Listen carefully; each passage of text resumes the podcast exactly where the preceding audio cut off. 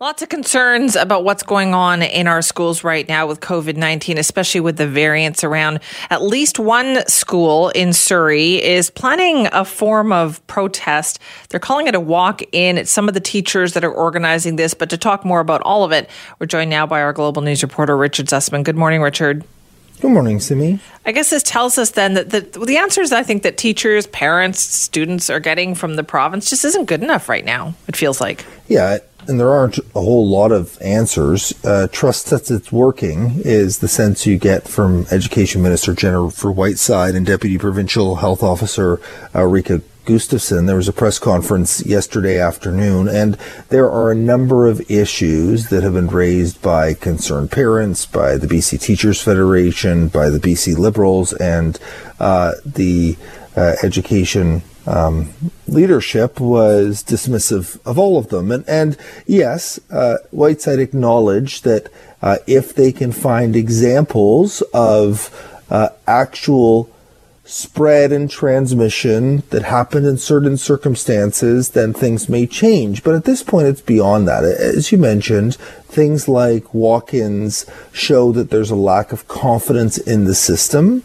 and leadership needs to boost that confidence. So they said no yesterday to amending the mask policy, which was just changed at the beginning of February, but uh, there's no interest from the province in terms of including elementary schools in it.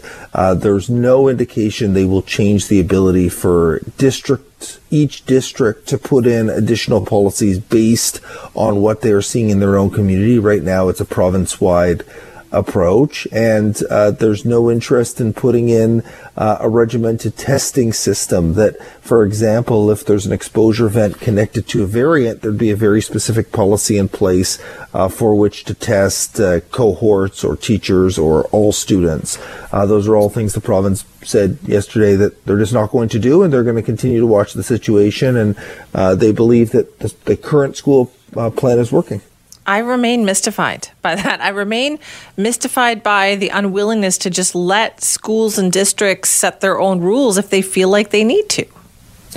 And, and part of it is uh, this idea that the Dr. Bonnie Henry has been leading all along is that it is a unified provincial approach, that COVID is everywhere, the risk is everywhere, and therefore the poly- policy should be done provincially. But as you mentioned, it is baffling at times that yeah. uh, if an individual district, based on transmission, what a parent is experiencing in Surrey right now is far different than what I'm experiencing as a parent in Victoria. Transmission is far lower here. We can have confidence here that things are working. When you see multiple letters coming home around exposures and now seeing potential exposures connected to the variant, it makes parents, families very worried.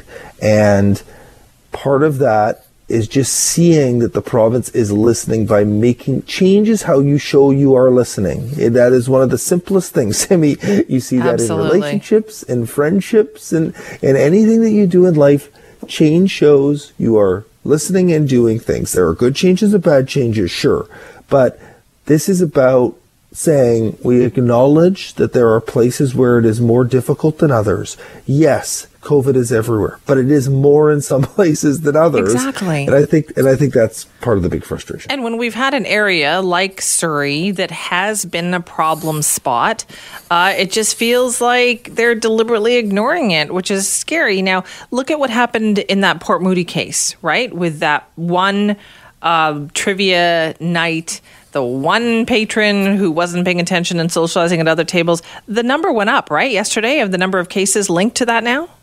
Yeah, so there's more than 20 cases now out of the 50 people who were at that games night. That's crazy. The, it, it, it's totally crazy. Uh, but it's not just that, Simi. It's then the cases attached to that. We know that the daycare that's connected to that has something like more than 30 cases. And there's workplaces. We don't know specifically how many cases are linked to that. And there are schools involved as well.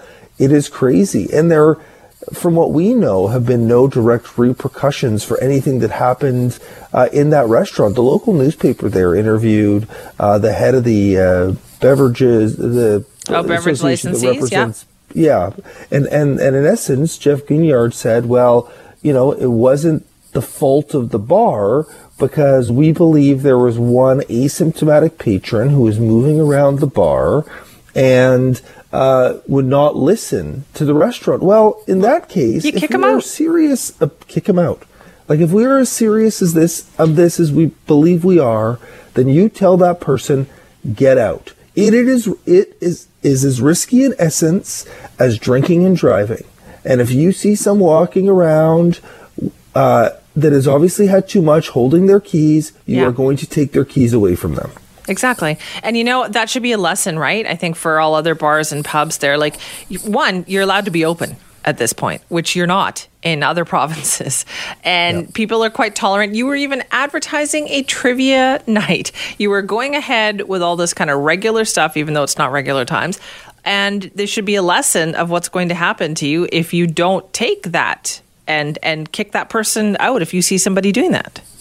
St. James Well has sort of been used as an example now because, uh, you know, this event has happened there. And so I perused through their Facebook page and they were promoting, you know, um, deals to come watch the Canucks. They were promoting holiday Really? related deals. Like, as you mentioned, this is not the time to make huge amount of money. There is a sense that these restaurants and bars are fortunate even to be operating.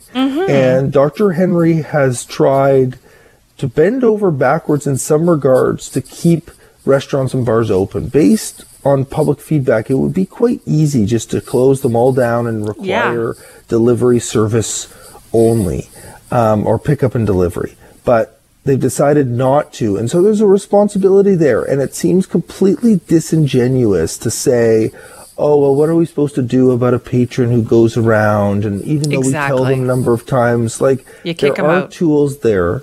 And, and there's a responsibility, obviously, for that person to follow the rules. There's also a responsibility for the other people there in that group to Well, you- follow the rules. You got to set an example, right? You're right, though. If that person had been belligerent and drunk and yelling in there, they would have had no trouble kicking them out. If they were breaking some other rules, they would have no trouble kicking them out. And I would think that if you're another bar or pub owner in Metro Vancouver, you are not happy about the bad publicity that this whole situation is bringing, don't you think?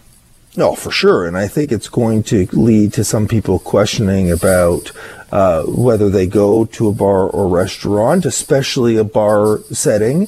And then the, the other part is up to what happens with WorkSafe. And they mentioned last week that an investigation or an inspection, they described it as underway uh, into uh, the pub. What does that inspection find? And uh, how close are bars going to be watched now in terms of these inspections and, and what punishments will come. But yes, it, it, it damages uh, the uh, whole industry when something like this happens. And, and Minister Dix mentioned last week that they are working on providing some more examples. You, you know, yes, we know that you know frustration is growing with the province. I think that's only natural based on the fact we've been doing this for nearly Yeah. a year.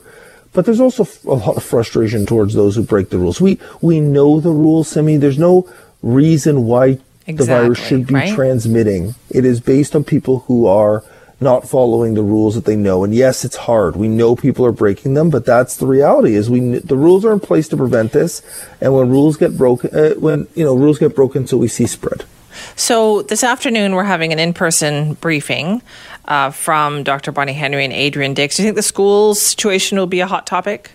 Yeah, it, it probably will be. I think people are also going to be hard not to look towards the end of the week. We, you know, the timeline was set by Dr. Henry uh, that we would uh, review restrictions by the end of February. Well, the end of February is here, so. Uh, I think at this point, with what we're seeing in cases, it's hard to believe we're going to have those restrictions uh, eased at all. But that likely will be something that will come up, uh, and also the vaccination plan for the 80 plus uh, group. Uh, Vaughn Palmer wrote a column uh, in the paper that, yeah. today. Uh, that has uh, you know some information around the, those mass immunization clinics uh, for the 70 plus group that will start uh, at the beginning of April. Uh, but there's still a lot of questions about what those clinics look like uh, for the 80 plus group, and we expect to get those details end of week. So those sort of issues likely will come up. But yes, schools no doubt will be a big part of this as well. And, and the other big one, Simi, will be variants. And that's connected Yes. obviously directly to the schools. More than 100 cases of variant so far, but the good news is only four of them are active. And, uh, but we also know that the testing, the, the sequencing takes time now. They're changing that as well to make it easier to identify if a variant is involved here. Uh, but it takes some time so that those that number could continue to go up. But we're not at the point yet where we're seeing uh, rapid doubling or tripling of uh, variant cases to, to indicate uh, Right. widespread community spread. All right. Thanks very much, Richard. Yeah, thanks, Simi.